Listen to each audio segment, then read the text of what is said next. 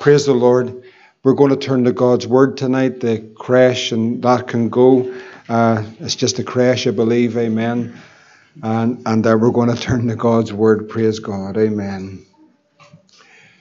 Amen. If you have your Bibles, then it's just over into James, uh, James uh, chapter 5, and we're going to read from verse 13. That's James chapter 5, and we're going to read from verse 13 uh, to the end of the chapter. So when you get to James chapter 5, verse 13, if you would uh, stand with me tonight for the reading of God's word, we'll honor God's word together as we turn to his precious word tonight. Amen. Once everybody's there, if you stand, then we're ready for the reading of God's word tonight. Amen. Praise the Lord. Amen. Let's all read it together from verse 13. Is any among you afflicted? Let him pray. Is any merry? Let him sing psalms. Is any sick among you? Let him call for the elders of the church. Let them pray over him, anointing him with oil in the name of the Lord. And the prayer of faith shall save the sick, and the Lord shall raise him up. And if he have committed sins, they shall be forgiven him. Confess your faults one to another. Pray one for another that ye may be healed. The effectual, fervent prayer of a righteous man availeth much. Elias was a man subject to like passions as we are, and he prayed earnestly that it might not rain. And it rained not on the earth by the space of three years and six months. And he prayed again, and the heaven gave rain, and the earth brought forth her fruit. Brethren, if any of you do err from the truth, and one convert him, let him know that he which converteth the sinner from the error of his way shall save a soul from death and shall hide a multitude of sins. Father, tonight we just pray, God, we know, we long and sense that you desire to do a work even in this house tonight, Lord. Oh, Father, I pray that you would increase our faith.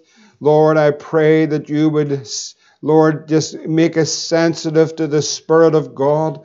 Lord, I pray, Lord, you'd quicken our mortal being and give us ears and eyes and hearts that are open, Lord, and a faith to believe, Lord, that you're going to do a mighty work in this house tonight, Lord. Oh, Father, we know you're dealing. We know you're drawing. Lord, we know, Lord, you're doing a work in this hour. And oh, God, Lord, make us willing, oh, God. Lord, make us willing tonight, Lord, to lay all on the altar for Thee. Lord, would you come tonight? Would the fire of God fall in this wee room tonight, Lord? Though we be few in number, Lord, I pray that the fire and the power of God would come down in this house tonight, Lord. Touch lives, Lord. Oh, God, do an eternal work in this house. We pray in Jesus' name. And everyone said, Amen. Let's take our seats uh, together. In some ways, I, I, know I'm just carrying on uh, from this morning. And uh, just in these few verses here, we pick up on Elijah, and, and I'm going to speak on the spirit of prophecy, uh, feed the spirit of Jezebel. And I just want to say something because all of you that stood this morning, and whether I know some didn't stand, it wasn't that you needed to, your, your heart is in it. But I, I know that what we are experiencing uh, at this time, where we are, and uh, in, in in the whole purposes of God, that there is a very potent, real uh, spirit of opposition against the church of Jesus Christ. You will sense that. You will feel that anyone that's walking with the Lord, it's not that I'm claiming to be any great spiritual individual. I just, if you're walking with the Lord, if you're having knowledge, if you see, if you understand, if you're discerning, then you know and experience that there is a very potent a spirit against God's people and against the church of Jesus Christ. Jesus said, I will build my church, and the gates of hell shall not prevail against it. That does not mean we will not have opposition. We will. That does not mean that we will not be hated for Christ's sake. We will. That does not mean that there's not a cost. There is. That does not mean that, that we're not going to enter into a warfare with spiritual wickedness in high places. We will. But thanks be to God that gives us the victory. We have a victory in the Lord Jesus Christ tonight. God is no doubt And I want to just carry on from this morning for those that stood and those that stood in heart to believe God. I want to carry on and just encourage all of that as much as possible. God hasn't finished uh, with what He wants to do today. He, he sees the heart, He sees the humility, He sees the desire, He sees the longing, He sees the stand, He sees uh, that, that what you need is a touch of God, and God wants to touch us tonight. He wants to touch our lives. He wants to touch all our lives in this room. Uh, he wants to come by His power to touch our lives. And we see here with Elijah that the secret of his, his authority and his boldness in God was his prayer life. That was the secret. That is the secret of God's work. It is a people of prayer. We read here that in verse 16, we are told to confess our faults one to another, pray, pray one for another that you would be healed. And then it says, the effectual, fervent prayer of a righteous man, it avails much. The effectual, fervent prayer. There was a fervency, an effectual prayer in the life of Elijah because it tells us here in verse 17 that he was a man of like passions as we are. He, he was made of the same stuff. He, he was similar in every way of what we are. But there was a prayer life that he had. I believe it was the mantle, it was the Holy Ghost, it was the anointing of God that was upon Elijah. It was the anointing that Elisha was looking for, that he seen in his ministry and in his life but it was an anointing that was upon him that when he prayed earnestly, that, that word earnestly means with, in, with an intent and with a conviction. There was an intention in his prayer. It wasn't just a broad sweep. Lord, just bless everyone here. Let us have a good time. Amen. And all go home. But there, there was an intensity and an intent in his prayer when he prayed. He was focused. He was fixed and he prayed and it was effectual and it was fervent and that prayer of that righteous man when he prayed that it would not rain. Listen, it did not rain, but he's a man just like you and I. It was the power of God. It was the Holy Ghost. It was the anointing. It was the authority of God that was upon this man Elijah that he, that he was equipped for the hour with the spirit of prophecy to stand before kings, to stand before the most wicked uh, individual, one of the most wicked individuals in scriptures with a Holy Ghost boldness. And there's a boldness that needs to come on the church today because of what the church of Jesus Christ is facing, the spirit that it is up against. There is something that we are against. And there is a real potent spirit that wants to quench and to stop what God has begun. Even this morning, for some, it's the first time, it's a fresh start. It's a, it's a fresh dedication, uh, as it were, as a fresh sanctification. And you're looking into this path, and God's saying, You need the power of the Holy Ghost. You need a prayer life. You need an anointing. You need an authority. You need to be filled with the power of God. You need my touch. You cannot do it on your own. We need to pray. And the devil hates a prayer house. He hates a praying people. He hates a praying man. He hates a praying woman. He hates a praying young person that gets on their knees and begins to believe God for that which is impossible. The Bible tells us clearly if you turn over to the prophecy, if you would, in Joel chapter 2 concerning the, the last days. Now, you remember we were looking at the spirit of Elijah uh, and we were looking at the before the great and dreadful day of the Lord that Elijah would come. That is not a physical manifestation of Elijah, that is the Spirit, the Holy Ghost coming upon the people of God in these last days. The prophecy says in Joel uh, chapter 2 and verse verse 28. And again, we're familiar with this, but oh, I pray that this, this, this prophecy would not just be something that we read tonight, but it would be a reality amongst us. It would be a reality of an outpouring of God in this room before this service ends tonight, that the power of God would be poured out in this place and all our sons and daughters. I'm a son, you're a son, you're a daughter. No matter what age you are, you're still a son or a daughter, but that God would pour out His Spirit upon us all we, we would all receive a touch of God by the power of the Holy Ghost tonight. And this is the prophecy of God. Joel chapter 2, verse 28 says, And it shall come to pass afterward that I will pour out my spirit upon all flesh. Your sons and your daughters shall prophesy. Old men are going to dream dreams, and young men are going to see visions. I want you to hear me tonight. When God pours out His Holy Spirit, the Bible tells us here what happens. Young men, sons and daughters begin to prophesy, begin to proclaim, begin to foretell and for, foretell the word of the Lord under the unction of the Holy Spirit.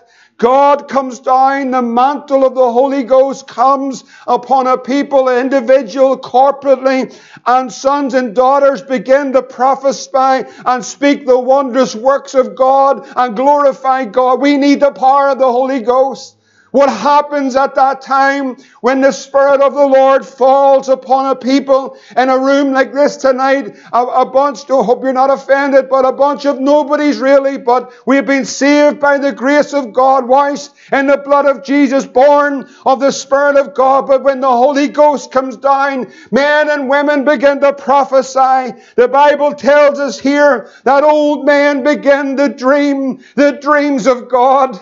Men begin to dream, old men that seem as though it's all gone and it's all wrapped up and it's all finished. But then, as the, as the power of the Holy Ghost comes upon them, they begin to dream. Young men uh, like young Isaac and, and Benjamin and Joshua and, and others in this room, and young women, they begin they begin to get visions. God gives them a vision. He gives them vision for a lost world. He gives them vision for, for foreign nations, for countries. Visions are imparted into their hearts. They begin to see the need of God. They begin to see the passion of God. They begin to see the compassion of God. And they begin to see not with the natural eyes, but they see what God wants them to see. And they begin to run with that vision. For without a vision, the people people are going to perish.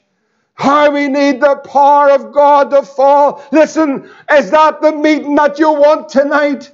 Is it an hour to push in because we're tired? We're thinking of working another week. But it is a meeting where the power of the Holy Ghost falls upon us and every person in this room receives the Holy Ghost in a fresh and in a new way. And we begin to glorify God and we begin to proclaim the unsearchable riches of the Lord Jesus Christ. And old men begin to dream the dreams of God and young men get the, God gets a hold of young hearts and begins to put His heart into them and give them a vision for a lost world.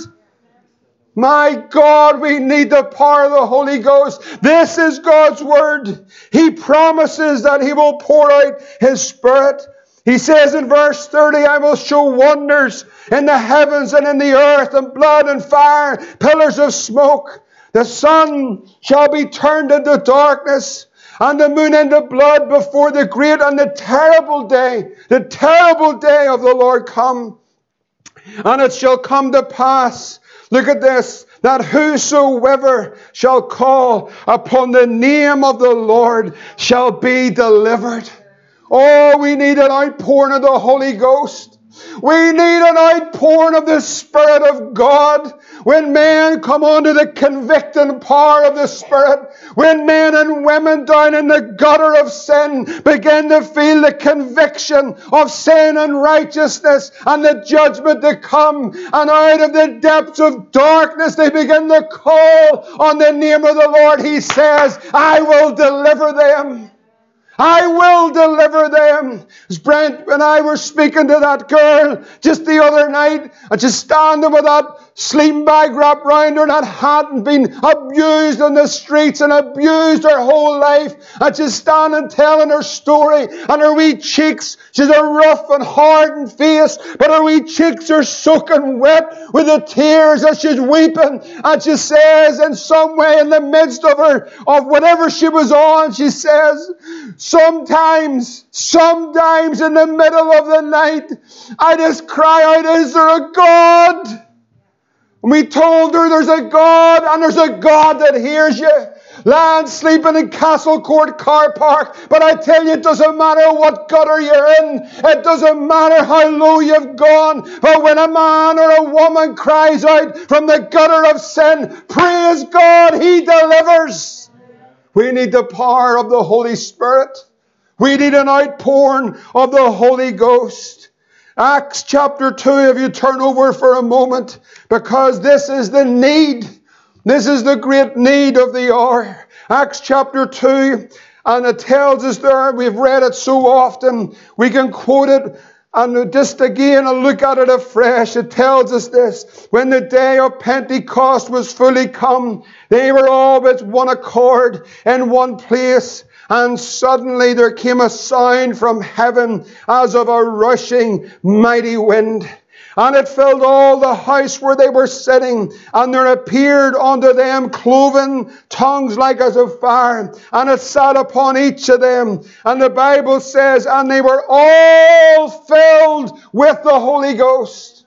Every single person in that upper room was filled with the Holy Ghost. I don't know about you, friend, tonight. It doesn't take me long to work out that if the first, first church needed the power of the Holy Ghost, that faced a Roman Empire, religious system, and all the great scholars of the day. If the first church needed the power of the Holy Ghost, and the last church, which I believe that's we're in, born into the kingdom for such a time as this, and we're facing an antichrist world, and we're facing the spirit of Jezebel, and we're seeing the wickedness rise, and the kingdoms fall, and we know that the man of sin, and we see the antichrist is a about to come. His platform's been built already, and he's about to step onto it. Now, I tell you, friend, if a first church needed the Holy Ghost, how much more do we need it?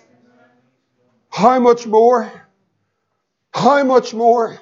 But thank God, the Word of God tells us clearly that in the last days, listen, if you turn down just to verse 14 in Acts chapter 2, Peter takes up the prophecy says these words, but Peter, look at it, what happens when the Holy Ghost comes. Look at Peter, the denier. Look at Peter, the one that run away. Look at Peter that let the Lord down. Thank God he takes failures. Thank God he takes people that let the Lord down. Thanks, though the world will write you off and the church will write you off. But thanks God we've got a Savior tonight that he doesn't write anybody off. He takes a Peter and there he is now. A man that couldn't stand up with a maid that says you were with them, couldn't stand for Christ, didn't have a boldness, wasn't able to make the stand for the Lord. But look what the power of the Holy Ghost does in a life. Peter stood up. He stood up, friends, and he lifted up his voice. There's the voice. And he said, Ye men of Judea, all ye that dwell at Jerusalem, be this known unto you, and hearken to my words. These men are not drunk, as ye suppose, seeing it's the third hour of the day. But what does he say? This is that which was spoken by the prophet Joel. We've just read it. And then he says these words. This is important to see this. He says in verse 17, And it shall come to pass in the last days, saith God, I will pour out my spirit upon all flesh. Then he says these words, repeating from Joel Your sons and your daughters are going to prophesy. It's what happens when the Holy Ghost is poured out. Your young men, young men, are going to see visions. How we need the Holy Ghost. Oh, I'd want to pray for every young man in this room tonight. How I'd want to pray that you'd all receive the baptism in the Holy Ghost. How I'd want to pray for every young woman in this place tonight has a heart after God that you be full of the Holy Ghost and power. It says that you're old men. I would love to pray with every old man, whether you think you're old or not. I want to pray for you. That you're going to dream God's dream. And it tells us here young men are going to see visions. And old men will dream dreams, and all my servants and all my handmaidens he says, I will pour out in those days of my spirit, and what will happen? And they shall prophesy. I want to tell you something that's the note in Acts chapter 2. Many will say, well, that was the prophecy of Joel. It was fulfilled. Some would say this. It was all fulfilled there on the day of Pentecost. And we're broadly in now what is known as the last days. But you see, Peter's language is different. The word last days is the word that we get eschatology from, the Greek word. Eschatos is the Greek word. And we get then the, the, the, the, the study of end times is eschatology. But you know, eschatos simply means this it means in the last of the last days. In other words, in the final moments of the last days, God is going to pour out His Spirit upon all flesh. It, it's not that it was at the beginning, but it says right at the end of time, right when Christ is about to come, right when the rapture of the church is about to take place, right when wickedness is at its highest, right when the platform of the Antichrist is built, right when the Babylonian system is about to take over the entire world, and it is. Right at that moment when we know that we're to look up for Christ is coming. In those days, the final moments of time, there's a promise in God's Word, and it says, Jesus said, confirming it through Peter in His Word, I will pour out my Spirit upon all flesh. There's a final outpouring of the Holy Ghost. Brothers and sisters, I don't know about you, but I feel something way deep down in my spirit and something in my bones tonight. It could even happen here on Main Street, Ballynahinch tonight. Because we're living in the last of the last days. That's the right way to put it. We're living in the last of the last days. We need an outpouring of the Holy Ghost. But there's a promise in the Word of God, and that promise is that He will do it. So, what have we to do? I believe in all simple faith, without any without any fancy, as we'd say, highfalutin language or words tonight, but get a hold of the promises, Emma, and say, Lord, you've said that in the last of the last days, I've been born to the kingdom for such a time as this. I don't want to sit in the palace like Esther did. But I tell you, if I perish, I perish. But I'm going into the King tonight and I'm going to ask the King of Kings for the promise of God to be filled. I will pour out my spirit. Well, Lord, I'm an empty vessel. Would you fill me? He will do it. He will do it. We're in the last days. He will pour out His Spirit upon your sons and your daughters. I tell you, friends, this is where you need faith. This is where you need faith.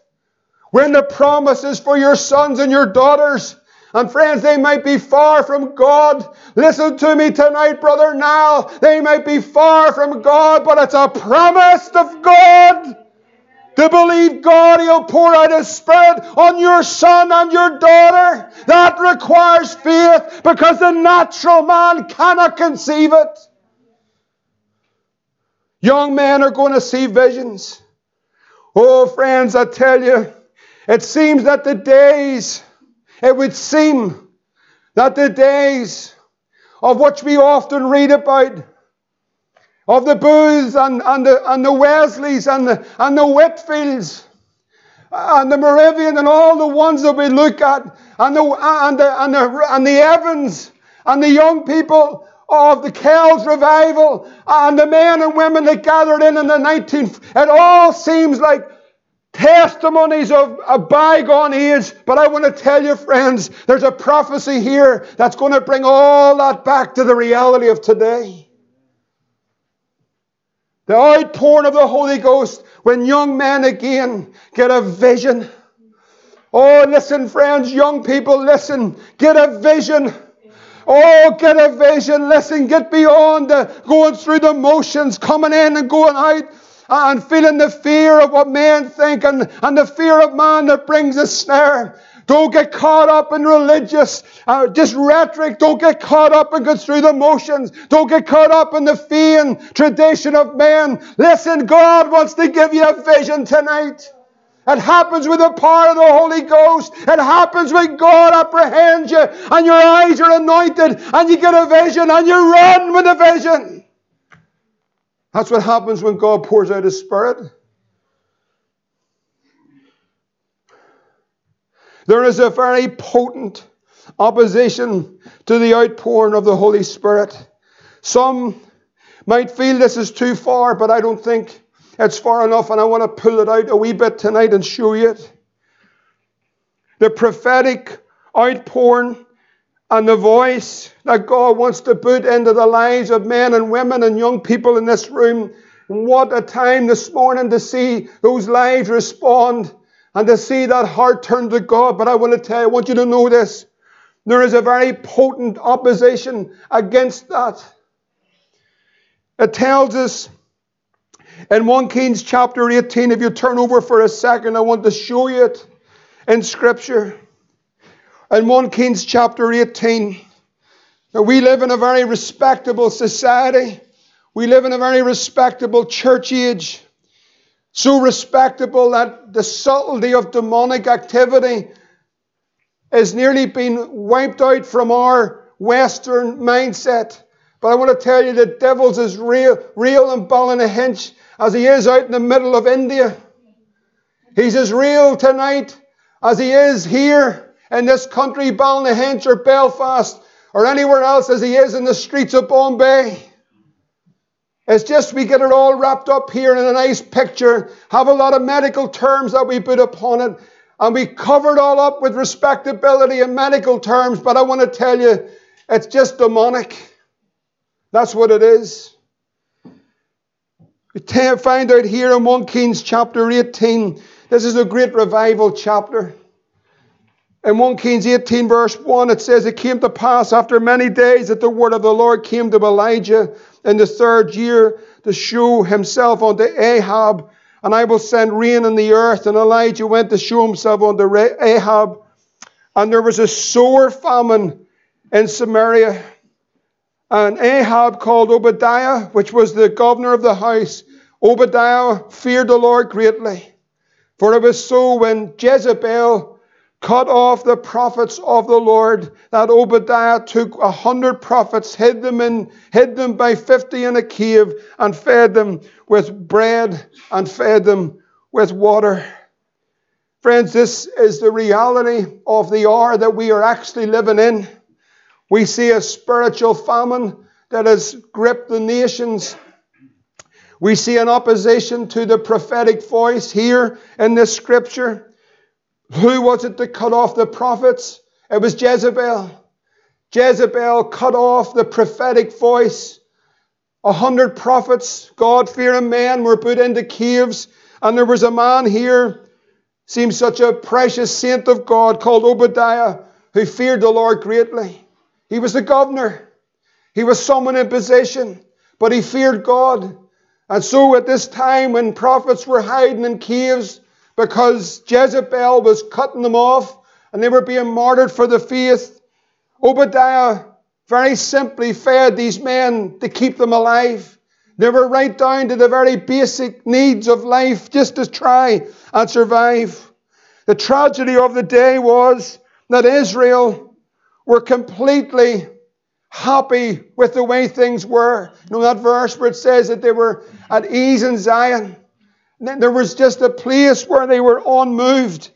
It didn't really matter what was going on. You remember the story, this, uh, Elijah saying, If Baal is Baal, then you serve him. If God's God, you serve him. And all of Israel didn't answer him. And he says, Why are you halted between two opinions? And you always remember that that simply means they had no ability to make a choice. They became so impotent that they couldn't actually make a choice. They were just happy with the way things were. With not being too critical tonight, it seems that most, most people in the church are just happy to sail along. Happy just to go along with the flow. Happy just to go along with it. And yet, in all of that, there, there is a very potent spirit that's behind it. It's not people, it's a spirit. Do you understand what I'm saying? The devil wants us to get focused on personalities and people, but it is a spirit that's behind it. And so the church at that time was very like the church of our day, very like what the Bible tells us concerning the last day church, the Laodicean age that are lukewarm. They're neither hot, they're neither cold.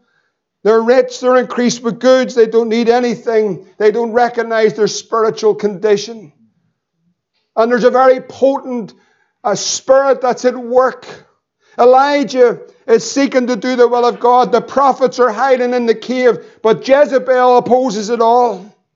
If you turn up into uh, verse 17, there's this meeting. It's one of those unique meetings in Scripture. Just it's very interesting, but you'd love to be uh, just there in the midst of it.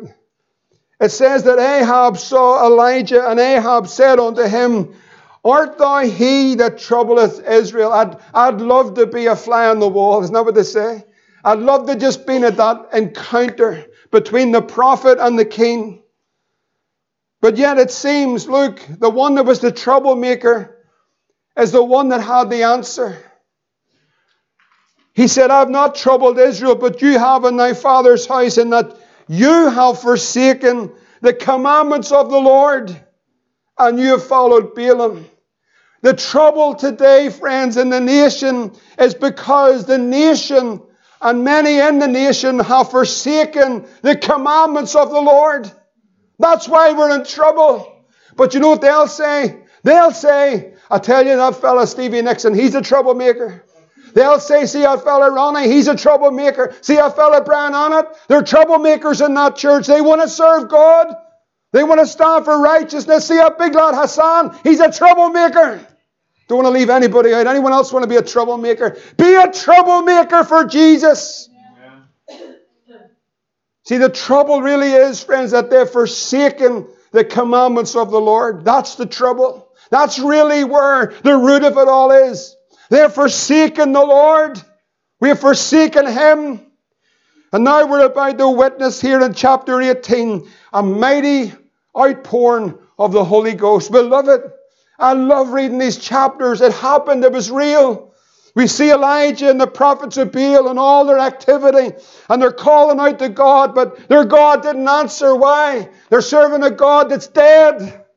We serve the living God, and Elijah repairs the altar of the Lord that was broken down, and he calls upon the Lord, Let the God that answers by fire, let him be God and let him come. And the fire fell. Oh, how will need the fire? Need the fire to burn it all up. And all the people of Israel, when they seen the power, they seen the reality, they seen the presence, They've seen the glory of God. You know those people that couldn't make a decision? I tell you, is what I pray for the church at large, that the presence of God will so come mightily into the sanctuaries all across this nation, and the church would fall on its face and say, like they said, The Lord, He is God. The Lord, He is God. That's my prayer.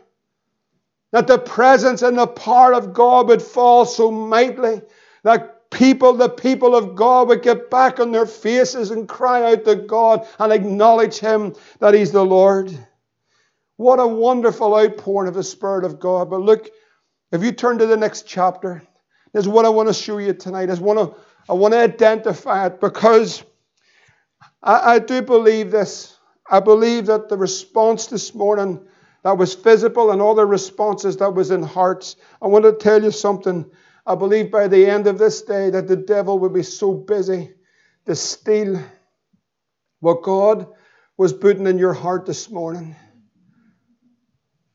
He wants to, you want, I, I felt it so strong at the end of that service this morning that before some were going to get out that door, if you didn't start to make the decisions that you need to make, you put that decision off in a couple of days' time, it will just be like another service you've attended.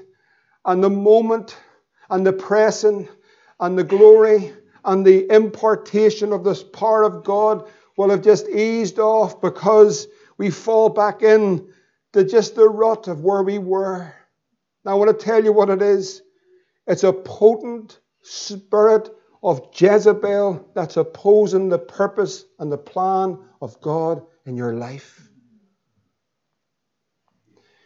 You might say, well, I'm Not sure whether I can go along with. It. I want to show you a man, one of the great prophets, Elijah, of course. You remember this? He was a man of like passions. You know what that means, James? He's just like you and me. He wasn't a superman. He wasn't Neil, he wasn't this, this great guy, just a different head and shoulder. He was just an ordinary, as you say, just an ordinary guy. But he had a heart for God and he had the power of the Holy Ghost. And look, you're going to see the human side of him here. 1 Kings 19, verse 1. Ahab told Jezebel all that Elijah had done, and with all how he had slain all the prophets with the sword. And then it says, verse 2, that then Jezebel sent a message unto Elijah, saying, So let the gods do to me, and more also, if I make not thy life as the life of one of them by tomorrow about this time. And you're, you would think then, but we know the story, but you would think that this great prophet of the Lord that has prayed and stopped the heavens and the rains come, that has repaired the altar of the Lord, seen a revival in Israel, slain the prophets of Baal, you would think, and I would think, that the next thing that happens is that Elijah stands up in the Holy Ghost boldness and power and he points out his finger at Jezebel and says, In the name of Jesus Christ, you be gone. I have the authority over you. I have the authority of heaven. I believe in the blood of Jesus. I believe in the victory of the cross. I believe there's victory for me. Hallelujah. He's a great deliverer. The Bible tells us something completely different. It says in verse 3 that when he saw that, he arose and he went for his life. He arose and went for his life. He came to Beersheba that belongeth to Judea, left his servant. Verse 4 He himself went a day's journey into the wilderness, came and sat under a juniper tree, and said, Lord, listen, I think I've had about enough of this. Have you ever felt like giving up? Three. What's happened? Have you ever felt like saying someday, Oh God, I don't know whether I can keep going? I'll be a bit lighter on it in case you feel, if I say I've given up, like I don't mean it that way. Have you ever felt that you've got to a point where, oh God, this is Elijah. He's now sitting under a juniper tree and he said, Look, he requested for himself that he might die. He said, It is enough now. O Lord, take away my life, for I am not better than my fathers. Do you see the effect of Jezebel? I tell you a few things about the spirit of Jezebel. The spirit, I've heard a lot of junk about Jezebel, but I want to tell you it's a spirit, and it's a spirit that's actually operative today. Here's the first thing about the spirit of Jezebel there's a potent fear. And I want to tell you something fear, the spirit of fear, comes from the spirit of Jezebel. I want to ask you a question. I want you to be honest. You don't have to shout it out. Just how many times have you sat in a meeting and you feel that you should pray and you wanted to pray, but something's stopping you from praying? Anybody ever been there? Now be honest. I think everyone's been there. What is that? Is that just you? Is that just I want to tell you there is a potent Jezebel spirit at work, and it's fear. It's to stop you from functioning into the purpose and the plan of God, and it's real. You hear me, friend? It's real. Our prayer meetings, every prayer meeting, every single prayer meeting we have, do you know what it should be? It should be a prayer meeting that nearly every voice in this house is praying, praising, seeking, glorifying on their face, praying through, believing God, crying out to God, on our faces, at the altar, at the chair, wherever it may be. This place should be alive. It should be full. It should be a cry. There should be an earnest. There should be an effectual, fervent prayer. Why is that not happening? Why is it not? I tell you why it's not happening because there's a potent spiritual opposition and it is a Jezebel spirit. Now, let me tell you, I want you to hear me very carefully. It is not a person, it is a spirit. Do you understand? The church has played games with trying to, oh, there's one, there's one, there's one, and everyone's a Jezebel. Listen, it is a spirit that comes to thwart the purpose and the plan of God. The second thing that will come with that fear, it's connected very closely to it, but it's intimidation. To intimidate. I want to tell you, friends, if I could, I can nearly sometimes put my hand out, I could touch that spirit. I can touch it when I go out onto the street, especially today. When I walk up this main street in Ballynahinch, there are sometimes I, it's actually, I'm not trying to be over spiritual. It's not that I'm saying that demons are climbing out of the wall or anything like that. I'm saying spiritually, there's a sense, there is a real tangible sense of an intimidation against the church of Jesus Christ. What does it want to do? It wants the church to be silent. That's what it wants to do. What is it? It's the spirit of Jezebel. And the last thing, the last thing that this spirit, that I believe anything, anyway, that it will do, this spirit will bring confusion, mass confusion, intimidation, fear, and confusion. Can I ask, can I ask all the believers in this room, have you ever experienced that? Would you say amen if you have? We all have.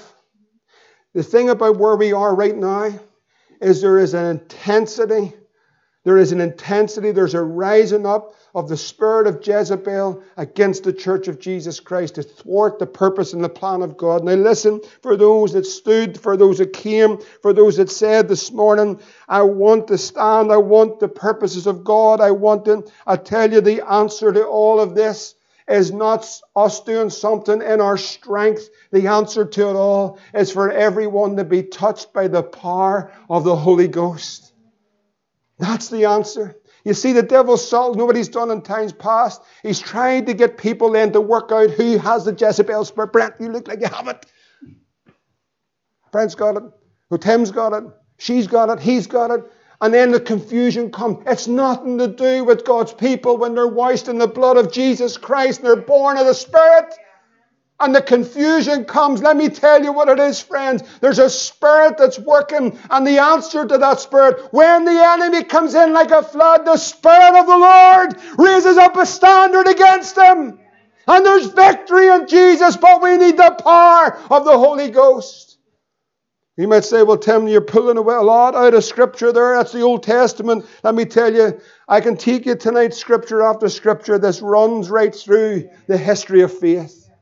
Jesus himself faced the spirit of Jezebel. It doesn't explicitly say it was the spirit of Jezebel, but the characteristics were the same. In other words, you know, if a thief breaks into the house in Ballynahinch and then there's another house broke into and another house broke into, they'll go to that house, the forensics will come out, they'll have a look round. Well, this fella got in there through the kitchen window. Go to the next house. Where did he get in? He gets through the kitchen window. It's the same thief. He's coming in the same way, so you know who it is. Not true? Jesus found it in John chapter 5. That man, that impotent man, had no one to help him. The water was troubled, and the Lord wonderfully healed him on that day. And it tells us there, after he healed him in verse 16, therefore did the Jews persecute Jesus and sought to slay him because he had done these things on the Sabbath. And nobody said, he said, listen, he said, My Father worketh hitherto, and I've got a work to do. I'm going to do God's work. It was the same for the church in Acts chapter 4 when they beat them and said that you cannot speak in this name. And they said, But we cannot but speak the things which we've seen and heard. They wanted to stop what God was doing. The spirit that's going to oppose you. You've got to make a very clear choice in this room tonight. You got, you got to set this. Listen, I know, I just feel it so strong. Uh, from this morning, from the end of the service, I felt it pressing and pressing and pressing. I, I knew it was coming to the meeting tonight. I was going, oh God, sometimes Sunday nights everyone's tired. Some people fall asleep. and everything else. And, and it's nearly like, well, it's Sunday night and everyone's thinking about Monday morning, getting home and getting, I understand that, get the kids to bed and everyone get the supper and it's all a whole rigmarole. I said, but God, we can't miss this opportunity. When God's calling, when God's speaking, when God's saying, I want you to come, I want you to give, I want you to surrender, I want you to lay all of that life on that altar, and I want to empower you with the Holy Ghost. We need the power of God. We need the power of God. I need the power of God. We need a touch from heaven tonight. What does it take? It takes men and women and young people not to be overtaken by that spirit of Jezebel. Fear, intimidation, and confusion. It's potent. What must I do, Tim? I want to tell you something. What I've learned, and many of the older ones will tell you very, very clearly and better than me, I'm sure. But when God, the Holy Spirit, begins to probe that heart, begins to draw that life out, begins to show you and call you, and you in your heart are saying, I'll say yes to Jesus. I want to tell you something. You've got to step out into that. You can stay in the boat but there was a Peter. I love Peter. He did get it all wrong, but something about him we love, isn't it? He didn't get it all right. He did have a terrible case of foot and mouth, but I still love him. Because his heart was, oh God, I want to be with you. He's walking on the water. I want to walk in the water too. No, everyone else. Everyone else was saying, sit down. Don't get up. Don't move. But he's the only other man outside of Christ that walked in the water. I tell you, I'd rather try it and sink and everyone say whatever, but at least he got out. Amen. At least he done something. At least he rose up and said, Lord, I'm coming. And he could still say after all those years, hey, fellas, maybe he didn't say it, but I think he might have. That was a great walk in the water.